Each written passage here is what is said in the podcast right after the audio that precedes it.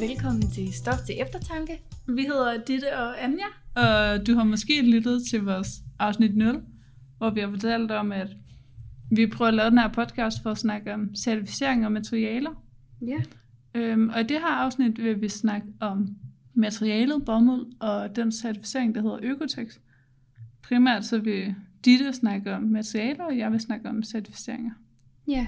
ja, jeg vil lige starte med at fortælle lidt om bomuld. Når man kigger ind i kærlabelen i siden og i- ser, at ens materiale er lavet af bomuld, så står der enten bomuld eller cotton, kan man også kalde det. Og det er et øh, plantefiber eller cellulosefiber, hvis man øh, er sådan lidt mere nørdet.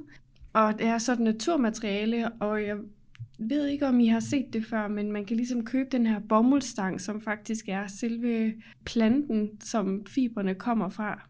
Mange har brugt det i deres øh, indretning, eller sådan, for den er ret dekorativ med sine små sådan, hvide pongponger i de her blomster og bælge, der er på stilken. Og det er ligesom øh, så mange andre naturfiber og, og naturlige materialer, så starter det som en lille spire, der så bliver til en plante, der sætter en blomst, og efter noget tid, så bliver den der blomst til en frøkapsel, som er den med de hvide totter i. Og de hvide totter er så det, vi bruger til at lave materialet.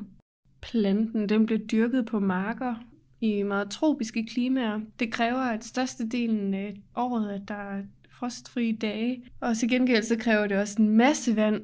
Så det er sådan lidt modsigende. Er det ikke så typisk, at det sådan er, at de varme lande også har meget, har meget vand? Nej. Altså, det er jo ikke i regnskoven, det bliver dyrket. Det er jo sådan noget Asien, hvor det er helt vildt varmt, og så det, der så er deres ulempe, det er, at de så ikke har regnvand, det som vi har i Danmark, men Præcis. den ene af tingene skal være kunstigt, og det, det er svært at give en plante kunstigt sollys. Ja, og kunstigt varme i de mængder, som der er krævet. Så derfor så vander man ekstremt meget, når man dyrker bomuld. Og udover at vande en masse, så bruger man også pesticider og insektmidler, fordi der er en masse insekter, der godt kan ødelægge bomulden i produktionstilstanden. Eller... Det kender man jo også fra almindelig sådan hvede herhjemme. Det er jo også, hvis man for eksempel dyrker det, så kan der også både gå snegle og insekter i, og så er der jo nogen, der sprøjter for at få insekter og sneglene væk, men mm. Der er så også dem, som ikke gør, og så er det så, det er et økologisk materiale, men det kan vi også komme ind på senere, sådan forskellen på det. Ja, ja, for når man ikke sprøjter med de her insektmidler og pesticider, så er det lidt på bekostning af mængden af udbytte. Så får du måske mindre bomuld i en kvalitet, der er værd at sælge. Så det, er, øh, det det skal man jo lige overveje. Det er godt nok på, tit på bekostning af lokalbefolkningen og på bekostning af bondemandens helbred, og især på bekostning af øh, biodiversiteten, fordi Mm. pesticider og insektmidler ligesom dræber de insekter, som naturligt vil leve der. Ja. Og det er jo også fordi, når bomuld bliver høstet, så nogle steder har de jo så fået sådan, ja, majtærske lignende maskiner, men nogle steder så bliver det stadig håndplukket. Mm. Og hvis man går ude i en hel mark, som er blevet sprøjtet med alt muligt, så er det jo også øh, Ja, så kan man... ret usundt. Præcis, så bliver man jo udsat for en masse kemikalier. Udover det, så trækker de også ned i grundvandet, som jo kommer ud til lokalbefolkningen. Så der er en masse, det er på en masse bekostning af det omkringliggende miljø, når man bruger de her pesticider og insektmidler. Det man især bruger bomuld til, det er jo både sengetøj og, og håndklæder og viskestykker osv., og, så videre, og så er det også i, i tøjet. Mange jeans, eller stort set alle jeans, hvis det er øh, cowboybukser, er lavet af bomuld, t-shirter og skjorter, og babytøj er også lavet af bomuld. Og det er fordi, det er en stor slidstyrke og god absorberingsevne, og det leder varmen væk fra kroppen, samtidig med at det også sådan isolerer godt. Og så er det et forholdsvis billigt materiale, der er let at efterbehandle, selvom det dog igen kræver en masse vand at efterbehandle det. Når man øh, vi, altså bleges bukserne, eller t-shirten, eller farve det, så bliver det udsat for en masse kemikalier og rigtig meget vand. Ja, det er lidt ærgerligt med bomuld. Det er så lækkert, og så godt et materiale, og så, er det bare, så bruger det bare vildt meget vand. Det, Ja. det er virkelig uheldigt. Det er sindssygt uheldigt. Ja. Især fordi det måske også bliver en mangelvare i fremtiden. Mm. Det man så kan gøre, hvis man alligevel gerne vil have bomuld, fordi det er jo et godt materiale, og det gode ved det er, at det er så slidstærkt, så du, du kan have dine cowboybukser i rigtig lang tid, og det samme med dine, dine t-shirts og dine håndklæder. Så gå efter noget bomuld, hvis du har tænkt dig at beholde tøjet i lang tid, måske øh, reparere det, eller købe noget, der er øh, genbrug. Eller også så kan du kigge efter fair trade, som ligesom ja, er måske er en certificering, vi kommer ind på senere, men den er med til at sikre bedre vilkår for bønderne. Og en anden certificering, som også passer godt med bomuld, er den, der hedder GOTS, og den øh, tør jeg også godt love, at vi kommer ind på øh, senere i den her podcast. Ikke i det her afsnit, men i et andet afsnit, vel at mærke. Ja, Mm? og det er vel øh, certificering for økologisk. Er det ikke det? Jo, det er den i hvert fald.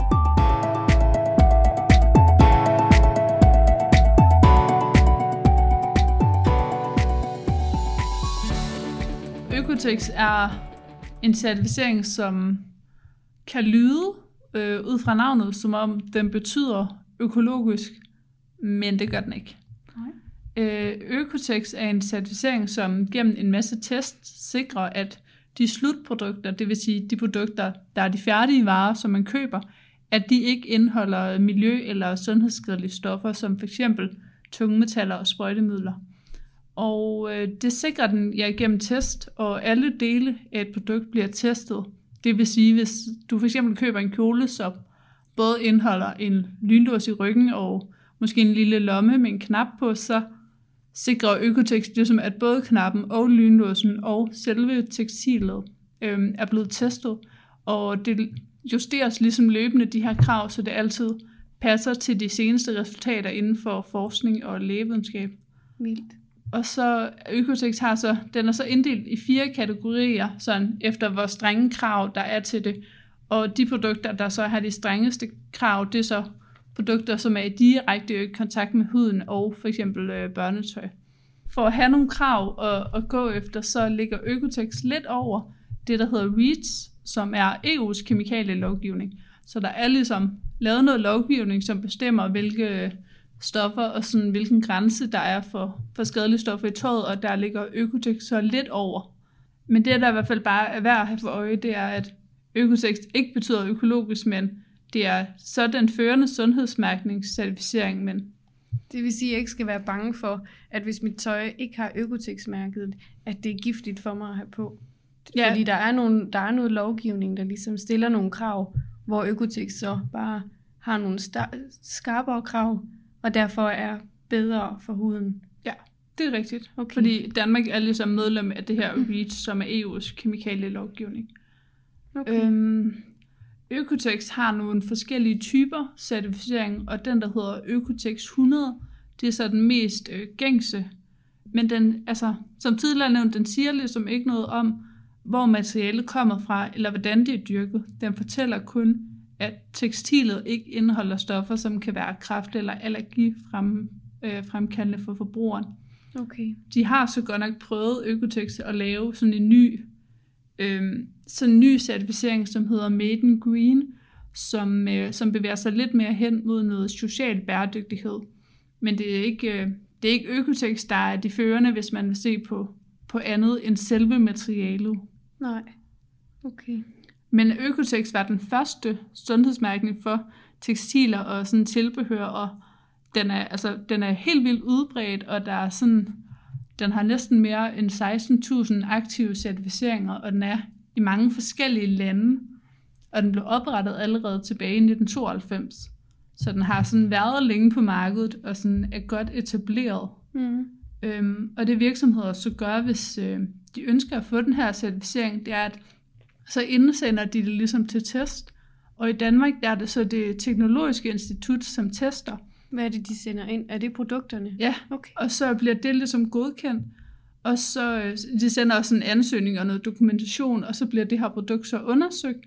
Og så øh, når de så har gennemgået det hele og testet, at alt er i orden, så får udsteder øh, Teknologisk Institut så et certifikat, som først gælder øh, et år i gang, og derefter så, øh, så bliver de tjekket hver tredje år, og så kan virksomheden markedsføre sig med Økotex, som viser, at, at varen er blevet godkendt. Hvor finder man Økotex-mærket hen? Øhm, det er faktisk typisk i det, der hedder et hangtag, Okay. som er det, der hænger sådan uden på tøjet, hvor for eksempel også der står pris. Øhm, og så, ja, den gængte, det er så den, der hedder standard 100. Mm. Det står som i orange, og så nedenunder, så står der sådan et, et certificeringsnummer, som man så kan slå op for at tjekke, om det så er sådan en valid øh, okay. Certificering. Så man kan se, om det er udløbet Ja, eller, Præcis. eller andet. Okay. Ja.